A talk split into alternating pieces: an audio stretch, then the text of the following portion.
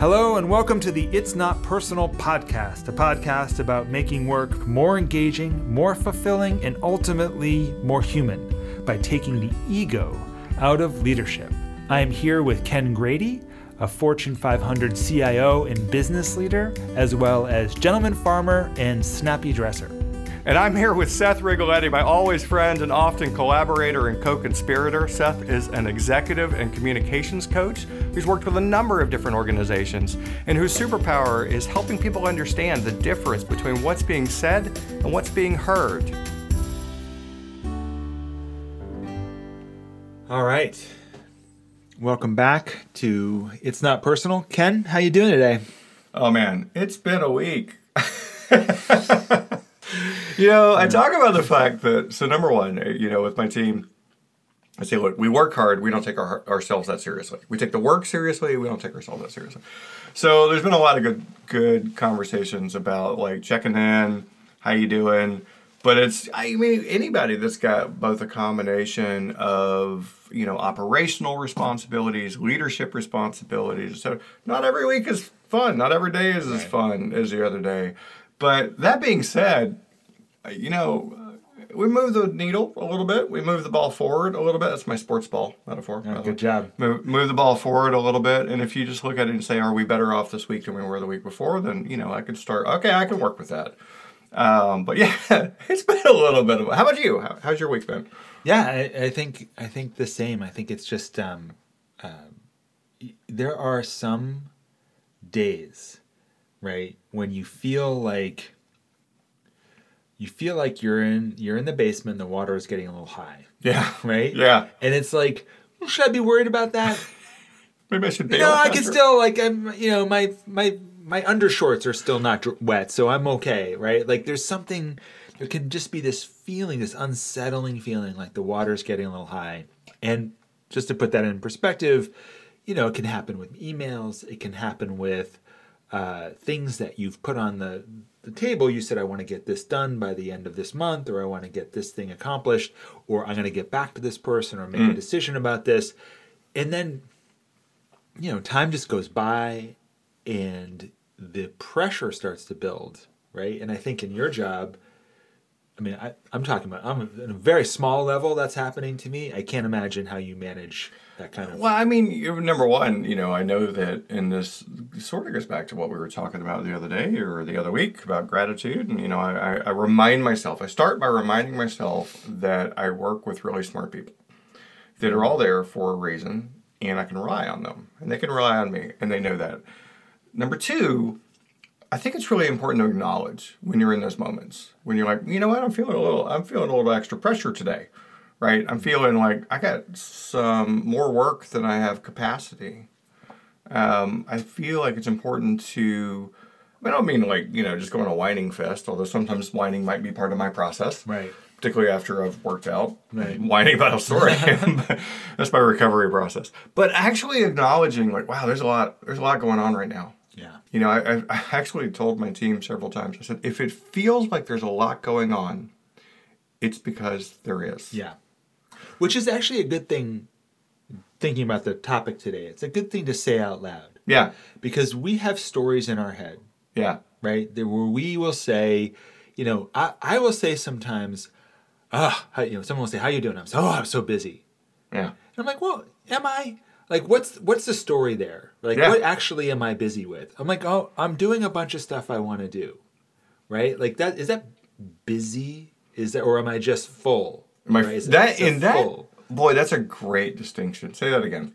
So the the question about busy is it is it like really busyness that I'm dealing with, or am I just doing a lot of things that I want to do? In other words, am I is my life full? Mm. I have a full life right now, and that's a way of like reframing the story of what's happening. Am, am I living my life, or is my life being like subjected to and like being Boy, that, well, that's a great setup for our, our conversation today because right. today what's the story right and, and, there's a couple of aspects to this and number one I, let's just start right there which is we've said this before we're all the protagonists of our own story right. we're all the heroes of our own story well actually let's make so let's put some distinction to this yeah because you said this last time and i, I wanted to wait till this podcast to really explode that and like talk about it. When when Ken, when you say we're all the protagonists, we're the hero. We need to understand first of all. and I got this. This isn't mine. I got this from a friend who did communications work uh, in DC for a long time, and he mm-hmm. said, like, you know, every every story in the newspaper, every time you're being interviewed for the newspaper, you have to understand that they're writing a story that basically is there's a hero, mm-hmm. there's a villain, and there's a victim. And it, you have to be very careful about how you enter into that story because you could, not, without knowing it, you're the villain, right? You mm. could be the, become the villain. And he said most people think that they're the hero and they're wrong. Know? But like, if we understand that we're, and, and this is a very simplistic way of looking at it, but unfortunately, as as people, we tend to be we tend to absorb things in this simple structure: hero, victim, villain. And you think about everything that goes on in our days. You know, I got a parking ticket. We talked about that earlier. Yeah. I got a parking ticket. Like I'm a victim. That person is a villain mm-hmm. right there's like this sense of like i there's a structure that we're constantly dealing with and if you understand that structure you can start to understand oh i'm telling myself a story Yes. right go ahead Yeah, no, I think it's great. I mean, this architect of stories, the, the, the archetype, the architecture of stories, I actually do want to come back to it because I think it's a really useful framework to think about in our day to day leadership and business and, and, and motivating a team and engaging with others.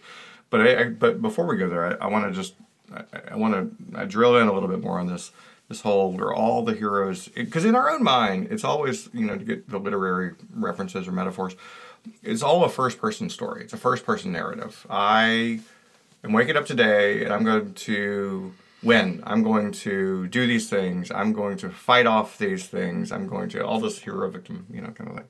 But you're always the hero. You're always the center of that. And the reality of it is often in business we're actually the extras. We're, we're not any of those things. We're, we're actually the extras. Right. And there's this there's this i mean freedom to recognizing that and understanding but i think there's this this uh, power that you get by analyzing the moment and understanding what what is your role in this part of the story. Are you the supporting character are you are you being asked to be the hero right now? Are you um, the villain that's actually in the mind of the person you're trying to speak with or people? Are you an obstacle to making progress?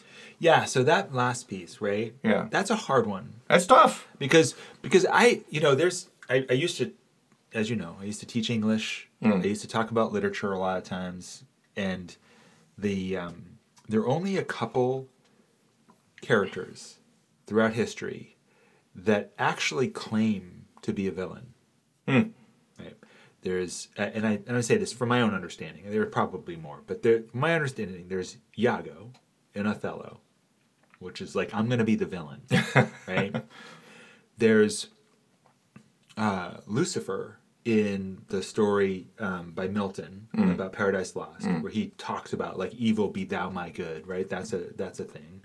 Um, I'm trying to think if there's another one, but those those two, right? Those two, like it's rare yeah that you have a character in a story who thinks that it they're actually a villain. Well, a- a- and I mean, I just you just made me think that you know there's all kinds of business situations where others are going to naturally perceive us as the villain. And I'll speak from my own experience, you know, being responsible for information technology and cybersecurity and all kinds of things. There's times where I have to tell people, you can't do the thing you want to do. Right? Security. Good example. You can't do the thing you want to do. There's controls that we have to put on, you know, things. You've got to follow these rules and you can't use that app because it's a problem. You can use this application, whatever. But uh, that can be perceived very easily. Is a very basic example, but that can be perceived as I am preventing somebody from doing what they need to do to be successful. Right. Right. So obviously, so I am now the villain, and I know this. I I am consciously choosing to prevent somebody from doing the thing they tried to do. Of course, I'm doing it for the betterment of the organization, safety, the individual, data privacy, all those reasons. But if I'm not conscious of the story, then I'm going to run into these obstacles of change management, of support, of engagement, of helping people understand how, no, no, this is, in this case, I'm not the villain. I'm also not the hero. I'm the supporting character. And I'm going to help, it's my job, is to support you and to get what you need done. So let's talk about what you're trying to do.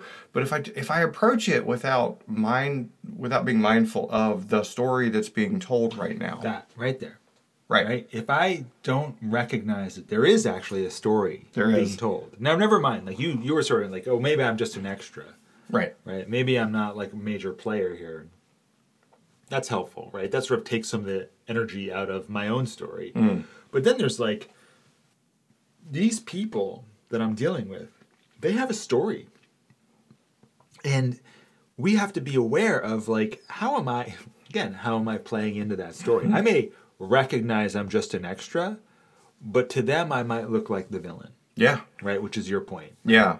And this is this is this is a skill. This I was really excited as well to talk this episode, as I mentioned in our last time we met, because this is a skill that in a lot of fields, mine being one of them, you know, an engineering field, a software development field, an architecture, you know, technical, whatever we talked about, um, that we don't select for.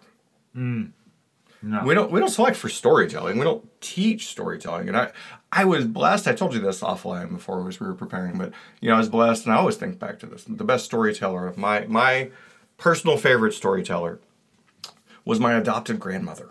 Hmm. She was my all right, ready listeners, follow this. She was my mother's first husband's mother. So n- no blood relationship, but we adopted one another. In fact, I named my daughter after her.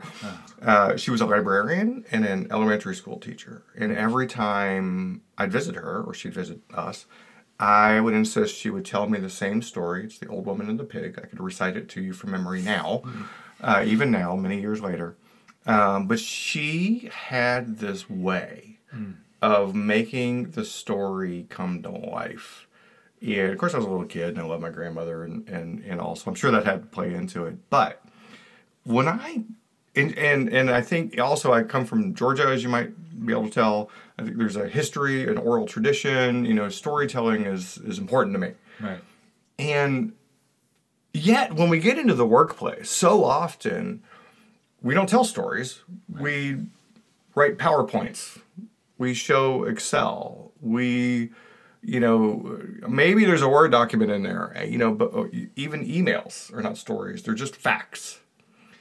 And I think that we lose, we get frustrated when we feel like, well, I showed you all the data how did you not achieve or arrive at the same conclusion as I did? Oh, it's because, and I think we've touched on some of this before, but it's because there wasn't a story to it. There wasn't a walk me to the conclusion. Where, where's the hero? Where's the villain? Where's the victim? Right. And how do I take this pile of data and turn it into something actionable, memorable, hmm. and motivating? Right. So there are a couple of things you're saying about this that we want to let's just simple let's just pick it apart. Yeah. bit. There's a thing in there that you said let's take about just data, right? You're when you're in a technical field, when you're in a field where information, detailed information is important, we tend to like overemphasize the importance of the data we're sharing. It's like like well, it's 24 or it's you know 296, mm. and and what I try to explain to people when I'm working with them on this in their in their slides and their communication is that if you and we're, we're using the word story, but I'll use the word context. Sure. If you don't provide context for that, if you don't provide background hmm. for that, if you assume that the audience is just going to understand what that number or what that data point means, mm-hmm. you're you're you're basically giving up the story entirely to the audience. Now, that's fine. If you're an engineer and you're talking to a bunch of engineers and they all understand like what it is that we're, you know, we're all trying to solve this problem with this coefficiency ratio of this engine, blah blah blah. Like we're trying to figure out something about how, why it's not doing, and I say, well, it's da da da, like some number, some data point, and everyone understands what we're talking about. Hmm. But if you're talking about a wider range, especially if you're talking to CEOs and executives, not only will they not understand what that context is, they're unlikely to ask you. Yeah. So what they're going to do is they're going to make an assumption. Yeah. And they're going to tell themselves a story about what that is. That makes sense? It does, and I think that I, I think we underappreciate how much because in, in the absence of context, data is just noise. It's just Yes, noise, Right. and so it's difficult for in that context when you're when you're speaking to just use that example of the C-suite, the executives, the leaders, whoever the decision makers are. They're being asked a lot of things. They're being asked a lot of things every day they're being asked to make decisions, mm-hmm. you know, with the best information they have available to them. And if you're not telling them the story, giving them the context, helping them understand the conclusion, then they're supplying it themselves, and you won't stand out. Oh, yeah. You won't stand out, or unless you'll stand out in a bad way. Well, it could be a bad way, but you you won't be memorable. And this is the thing about story too that I think, and it's why I, I, I do deliberately use that word, because we are human creatures and we mm. think in story mm. and we remember in stories. All of our ask anybody what's your your first memory, what's your strongest memory, your favorite memory. They'll tell you a story. Mm. And it goes as much in the workplace about, I mean, think about like classic examples of Apple, Steve Jobs. He sold a story yeah. about who that user was and why you wanted to be that consumer. Right. That's that's the power is it stands out from it makes you takes your use case your data your your passion and it helps it stand out from all the noise that we deal with i mean if you think about the best leaders that you've ever worked with. One of the common descriptions i hear is one uh, an adjective that i hear people when i ask people that question like tell me about you know the best leaders you've worked with. It's like oh well the most memorable that i've worked with was you know hmm. this person. Tell me about why. Hmm. And you hear a story. Right.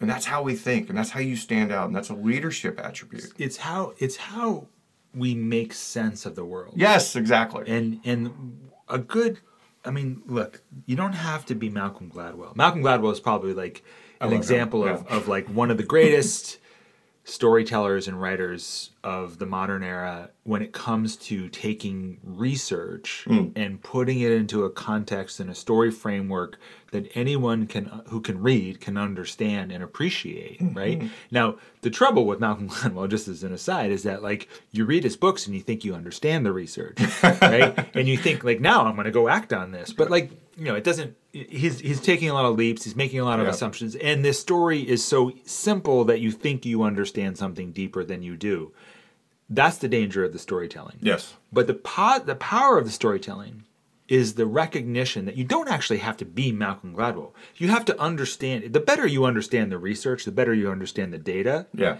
And your ability to put that data in a context and a story framework Yeah. that your audience can use. Your audience can actually use.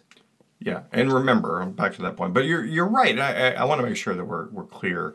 You know, I would never say don't understand the data. Like you've got to start with the information. Absolutely. This is the thing about like you know quantitative research, which is where he starts with a lot, and others do, and then marrying that with qualitative research, where you understand, to your point, the context. Right. It's the blend of those two things that creates a powerful moment message. You know, things that are motivating to people to move in a direction. So it's so it's so helpful when and this is this is hard, right? It's hmm. so helpful when you can tell someone something, some information and put it in a story package that is interesting, engaging and e- and like trackable. Like hmm. it's like there's there's there's a there's an arc there that you can understand. When you do that, that person gets a a, a, a vehicle by which he or she can take that information and bring it to another person. This is how we collaborate. This is how we work. This is how we've been able to work with strangers. That, I, I, that's a really that's a really interesting and important point. The you know because if I tell you a story, just keep this word going. But if I tell you the story of like we're gonna go do this project, we're gonna do this transformation, we're gonna do like whatever, we're gonna launch this product, And if I tell you the story of here's what the product, here's how it's going to solve our customers' needs. Here's how it's going to make the world a better place. Here's how it's going to make us a bunch of money. But if I tell you that story, you can retell that story to others. Exactly. You know, this is something that you can, okay, I understand. This is kind of why we're doing this thing. And then you can take that to your team, to the message to others. But being able to bring it to that, this is again back to the communication core. We want to make sure our message is translatable. Yeah. So let's actually break this up for people because this is important. Uh, you said something to me offline a few weeks ago about doing talking about technology and trying to make it simple. And you said something. What did you say about simplicity and technology? What I said simple is actually hard. Simple is actually really simply hard. is really hard, Yeah. right? And I want to say this to the group that like storytelling is hard. Yes. Like it's work. Don't think that when I say when we say like you have to put like the story is important and we Mm. understand things in story that you're just going to somehow take your data and just tell a good story. Once upon a time, yeah.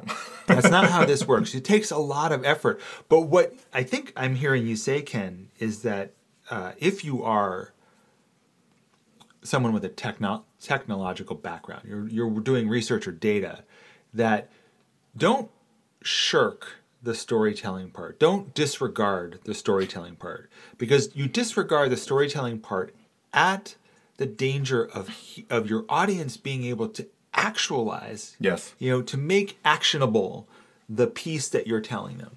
Yeah, that's that's exactly it. I think that as leaders, rising leaders, aspiring leaders, whatever, this is a really important question to be always asking yourself is what story am I telling here? Like we're going to do our annual goals. What story am I telling about our goals? Why are these things important? Why will hmm. people care? Right? What's the the arc of this? Hmm. Um, how do they all tie together? Hmm. You know, or the product we're going to launch. What's okay? So what's Amazon has a great practice that they use internally, where before when anybody proposes a new product or new service at AWS, they have to write the press release before any work begins. Right. They write the press release. Right. I love this practice because it makes you sit down and tell the story of I'm gonna I'm gonna spend a bunch of energy on building this new thing, this new widget service cloud thing, and why is anybody gonna care? Hmm.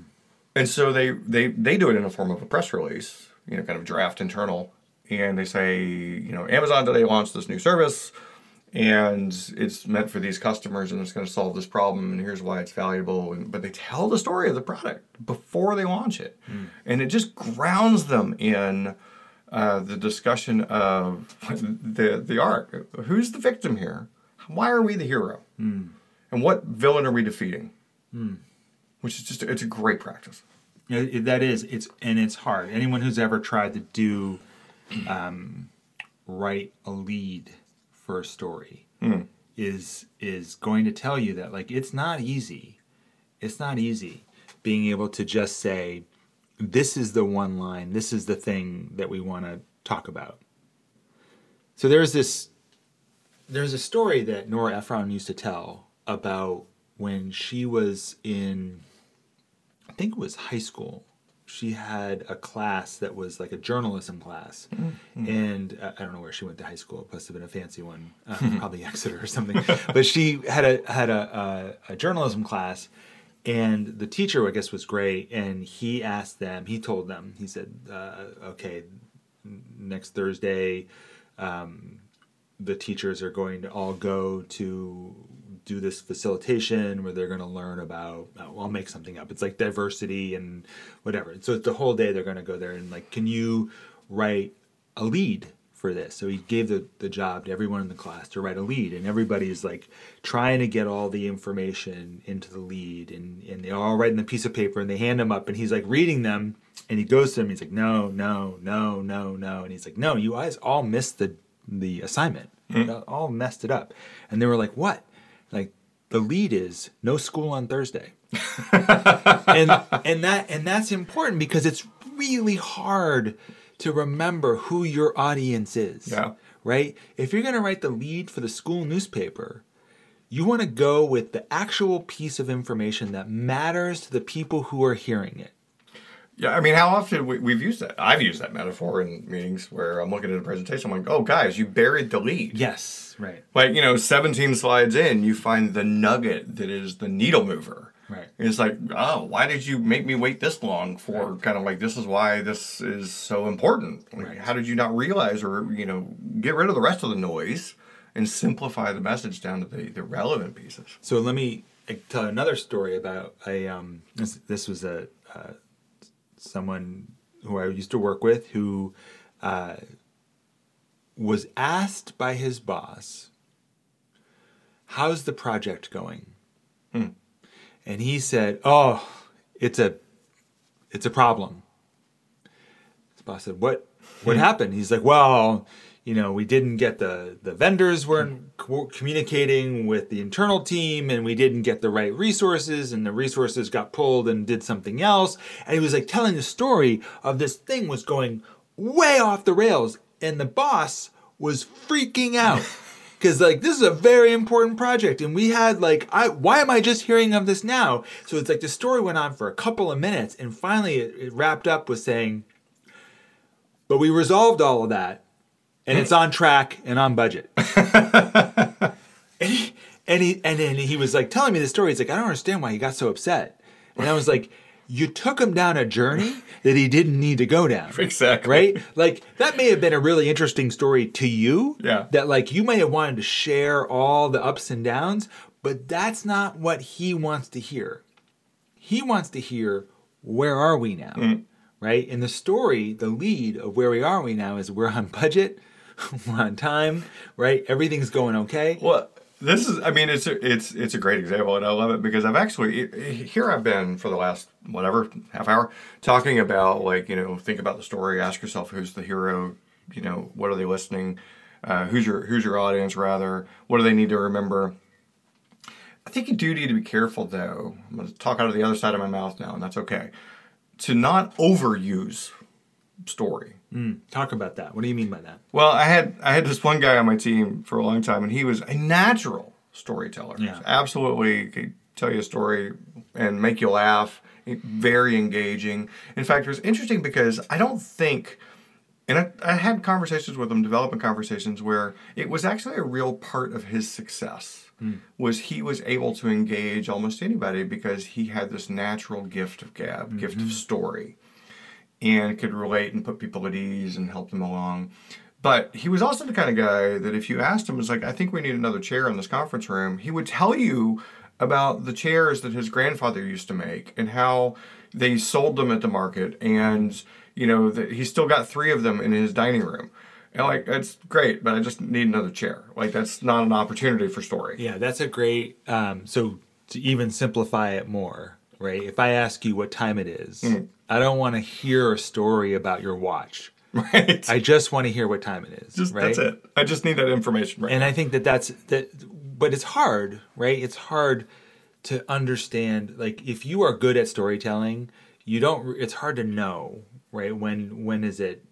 When is this a is this a good time for a story or a bad time for a story? it's the moment. And it and if you're not good at storytelling, you just think everybody wants to hear what time it is, right? Like it's not. It's, it's, it's, we need some context sometimes. We need to understand what. So I guess what I'm saying is I think it's is as important as we've said is understanding what story is being told. It's also important to understand why that story is being told. Does this so- story serve the purpose? Yes. of why we're here. And that is a piece that like, you know, the um and Chris Farley used to have like one of those uh the, one of his jokes was he would do the down by the river guy. Remember where he would Oh, yeah. like, he would go to Living the, in a the- van. yeah, living in a van down by the river and and he's making fun of in that place he's sar- satirizing those talks that kids would get about like you know the where they would be like I don't want you to do drugs I don't want you to drink alcohol uh, be careful of what choices that you make and here's a terrible thing that like happened but he's like trying to like tell this story. He's making fun of this like let me tell you a story about the time you know down by the river and living in a van. You, this was going to happen to you. And it's like it is so um over the top. It's so out of proportion. I mean it's funny. It's, cra- it's Yeah. satire but it's like the point is is that you have to be careful and this gets to the hero victim villain thing. You have to be careful of how you're using that framework so let's let's just start off with every conversation from your perspective every conversation somebody has with you about resources starts with what what's the story uh, We don't have enough is always the Well, story that I'm told. we don't have enough to but what's the the, story but what's going to happen Oh, we're not going to be able to deliver the, you name it, fill in the blank. the the sky is going falling. to fall. Yeah. Right? This terrible thing is going to happen. How tired are you of that story? Oh, general. It's well, yeah. It happens on such a regular basis Right. that it just becomes uh, not noise. You know, it's always it's a, it's an opportunity for me to okay, let's sit down and talk about like what are the real consequences. But it is so common, I think, for in any business wherever you are, and I've been lucky to be part of growth businesses. You know, booming, investing. You know, I've also been part of organizations that have, have had challenges and struggles. And it's funny because I get the same story no matter what the uh, No the, what the, the financials are. No right. matter what the situation, I get the same story. Right. No matter what the ask is. Yeah. Right. And the the the reason why this is like important to surface is because we we become so unconscious with the story frameworks that we use, right? We're not thinking about what does this what am I actually asking? Like what is the what, what is the story actually about? And to get to this thing about um, the framework of a hero victim villain is to say we unconsciously fall into that framework and it's actually not helpful most of the time. Yeah. because there are no villains a lot of times. A lot of times especially when you're talking about within the company. You know it's not commercials not making it hard for me to do my job Right. right? Because they're out to get me. But they, they we are in conflict in some way. And if i take it out of the hero victim villain if i stop feeling like a victim if i stop blaming them for being a villain if i can find some way out of that paradigm i might be able to say like we are actually trying to do the same thing we just aren't understanding each other Yeah, well, I think we've, I mean, we've hit this theme a couple of times over the course of our episodes, but, you know, and I've, I've, I say it this way in my organization. I say, we all work for the same stock price. We all work, I work at a publicly traded company. what's that story The story is we are all here to serve the same purpose. Hmm. So let's start from there. Right. Now, we may have tensions, we may have disagreements about what and how we should prioritize our energy right in investments. And this is actually where I've reframed the story of I don't when I hear this like we don't have enough resources to do a thing, oh my god, the sky is falling. I said, okay, let's reframe that story. Hmm. So we have to ch- make choices. There are priorities that will fit within this envelope. Let's sit down and talk about the implications of choice A, choice B, hmm. some other combination. Somebody else might be brighter than me and come up with a combination I haven't thought of. But each one of those is going to have some output, some outcome that we can agree on and make just a, a logical, kind of math based, rational discussion around that. But we have to start from, as you said, reframing the story as there's no victim here. We're working towards the same purpose. if what try this what if there were no victim what if there's no victim? What if there's no victim? I I, I don't even want to because I, I don't want to get in a debate with people about whether someone's a victim. Yeah. Because that fine. You want to be a victim? Great. What if there were no victim? Right. Right? Someone someone cuts you off. You're driving, someone cuts you off. Hmm. If you're unconscious of this, of this story framework, what do you think? Oh my God, what an asshole. right? Right? And like, you know, some people think of themselves like a hero, like I'm gonna cut that guy off and show him what's you know, I'm gonna I'm gonna call the cops on him, whatever. Like, but but sometimes if we can just and again, it's just enough space in that story where we can open up, we can flip the story and be like, I bet that guy's having a bad day Yeah. right? Right? Some something's up. Let me tell you uh, another example of this. Um, someone I worked with once, uh, she told a story to me about. We talk about how everybody um, everybody's struggling in some way. You don't know what's going on. And, Right. and this is like Right. I was upset with somebody Right. we were working with, and she's like, "Look, you don't know what's going on with that person." Mm. And she told me the story, uh, and, and I won't mention names, um, but basically the idea was that she was working uh, in Boston, and she got a call and she pulled over into a parking spot. And she got a call, and it was uh, something I think it was like the hospital, and her daughter like passed out at school and was in the mm. hospital, and they found a tumor, and they had to like it was like all like mm. boom, boom, boom. It was like all this stuff like right away, and she they were like, "We have to operate. We need you here now," mm. and she was like panicking, right? Because she's like, "Oh my god, like what's happening?" And and so you can picture Boston, right? She just pulls out of her spot, and a guy drives right into her. Oh, So now she's like rattled in the cars, and like she gets out, and the guy is, you know, typical Bostonian, yelling at her, screaming at her, like, and she's not a she's not a big woman. She's like a small woman, and she's looking at this guy, yelling at him. And I remember her saying, "If this guy only knew, Mm. if this guy only knew what was going on, he would feel awful." And you think about that, right? You think about that, and I have come to the understanding, Ken, that we, everybody I meet has a story. yeah. Nobody I know has, if I've ever like had a chance to get to know, doesn't have a story that would break your heart, Yeah. right? Yeah. Or thrill you and thrill you. Because I think, you know, people have these moments, right? right? That's the yeah. That's my glass half full, right? There's those stories too, you know. But I think what I mean, I think part of that is is is reframing, and again, we've touched on this, but approaching it with curiosity, right. approaching the situation saying, "I don't have all the information. I want to understand this story." Also, and then Right. using that to to as you approach others that you lead or that you work with to say the people I'm going to talk to don't have all the information. They need to understand the story. What is the story? What story is this group maybe they might be telling themselves? Mm. And like what information could I offer them that might change the story? Now in order to do that, I have to be aware. I have to be aware that I'm telling myself a story oftentimes. Mm-hmm. I have to be aware that there is a story out there. So for example, um, every company, whether they know it or not, every organization has a story that has been told within that organization about who and what that organization is. And it oftentimes doesn't get surfaced, right? Mm-hmm.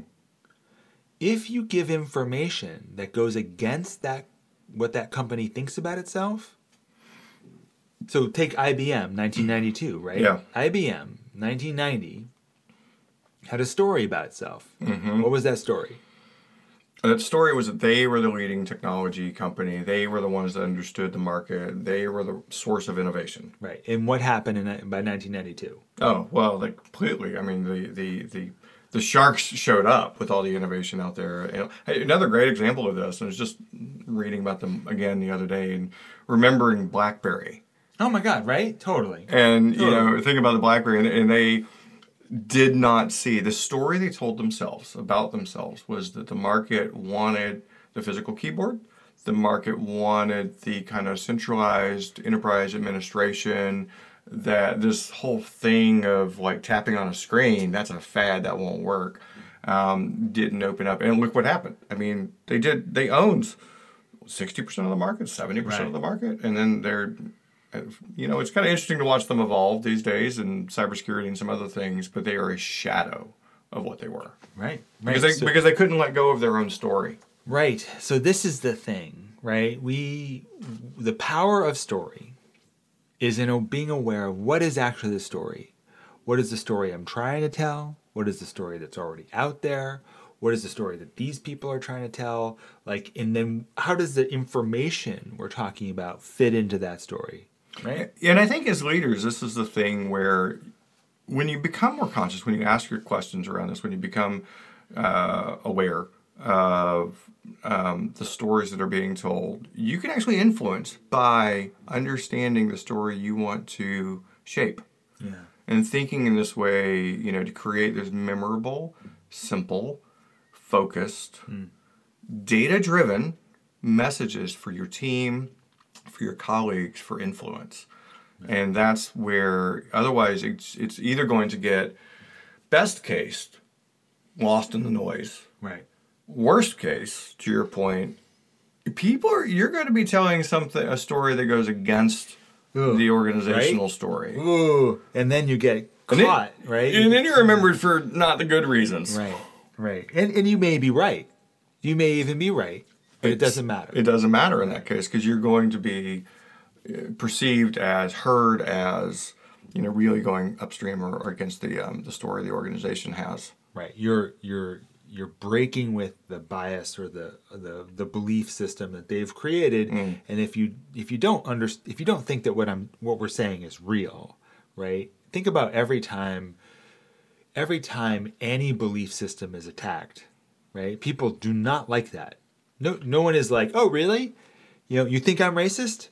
like that's so interesting. Tell me more about that. Or, you know, "Oh, you don't believe in in my God?" "Oh, that's so interesting." Like tell me more about that. Like that is not how we respond. And if you think that an organization doesn't have like a, a for-profit company, if you don't think in terms of a belief system, oh, it's real. Oh, it's real. And in one of the ways that I tackled this, one of the ways I tackled this in my, my current role in my organization was we actually sat back and established a set and wrote them down. This is very important of guiding principles. Ah, so good. So good. This is our belief system. Yeah. This is how we solve problems. Yeah. This is how we make decisions. This is, you know, what we think about technology because I lead a technology organization. It's a, it- it's something that we actually, and this was really important because when I joined the team, when I joined the organization, I joined at a point where industry was shifting Right. from, you know, kind of, I, I say all the time, this is not the IT I grew up in Yeah. Right? You know, from enterprise data centers, you know, racking and stacking servers, big kind of power consumption to cloud, right? This this transformation was happening, but there there wasn't necessarily. It was it was an uncomfortable moment of transition, and so you know, part of my charter was kind of okay, let's go. All right, team, we're going to go figure this out. And part of what we did was we said we used to operate this way. Yeah. Right. But our good. new guiding principle is we're cloud native. We're cloud first. We, we make these decisions. And there are reasons. And then we actually talked about the reasons for our belief system as mm. to how we were doing. And we said, and I said things like, if whatever you're working on today, three years from now, you won't be working on that. Right. Which again, belief system, that is the pace of change. Right. And I want to invest in you to develop new skills. It's so it's so helpful. And you you did another thing that I think is really important to name in terms of storytelling. And you said this to me like early on. You said IT has been perceived as a service. Mm. Right? Yeah. It is a service. That is the story of IT. Yeah. And you said to your team, that will not work. Right. right? We cannot be perceived as a service. We have to be perceived as a partner. Yeah, and it it leads to, and uh, we probably will circle back on this in some other future episode, but it leads to like you get very conscious of the language you use Yeah. in telling the story and conscious choices. Like I try and push out. I say we're not going to talk about IT and the business. Right. Like we're not part of the business. Right. Because what it does is it actually sets you up as an option. Like the business, the, the rest of the business can choose to go to a third party consultant. They can choose to go to IT. Yeah. It sets you up as other. It sets you up as not part of the same organization. Right. And there's a lot of organizational structures, and a lot of folks use consultants, contractors, different mixes, etc. But we wanted to start with the story of we're here as the technology experts for the business that we are a part of. Just like we have legal experts for the business that we're a part of and Right. operations experts for the business that we're a part of. But when you have a technology question, you come here. And that choice of language and how we shaped our own story really informed then the relationship we had with the other functions and with, you know, the, the C suite. I, I love that. And it's it's it's true. Like you you worked really hard. Oh, my teaching- team, I was like very pedantic about this. yeah. I'm like, don't say that, strike that language. Right.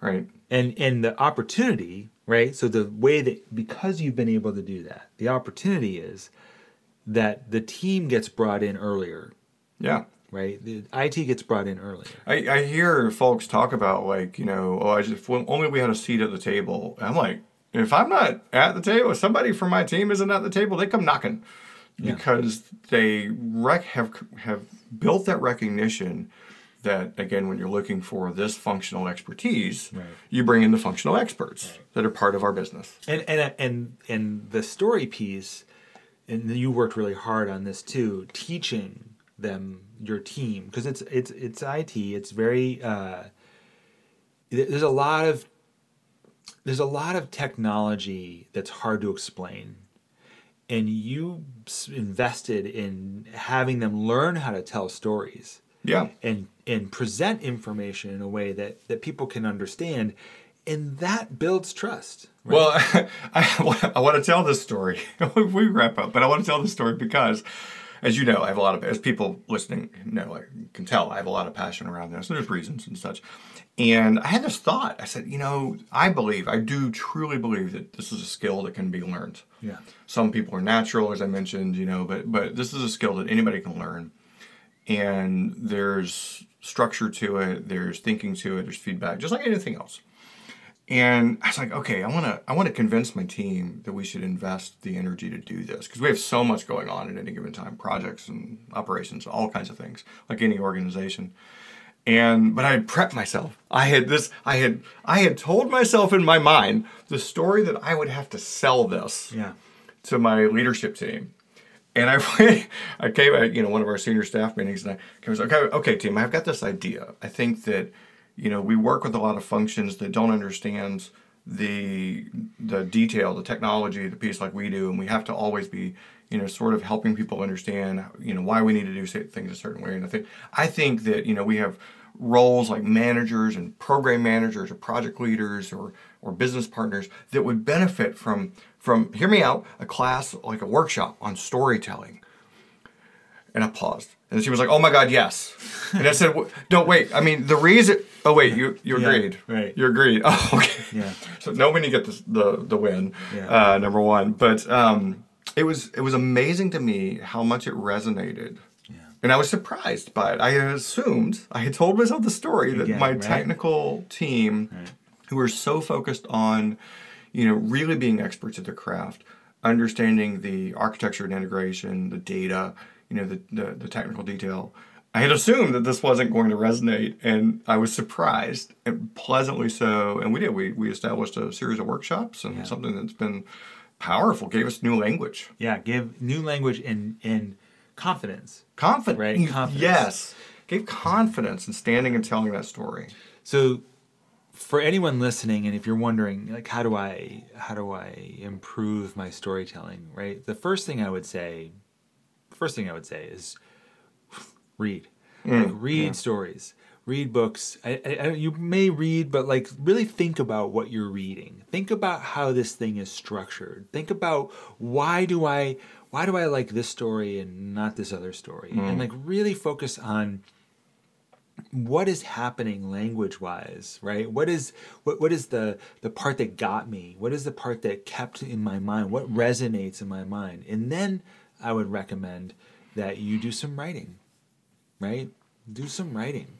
Take some time to like write in a journal. Like think about something that you experienced and imagine telling that to someone else in a way that they might be able to tell it to someone else, mm. right?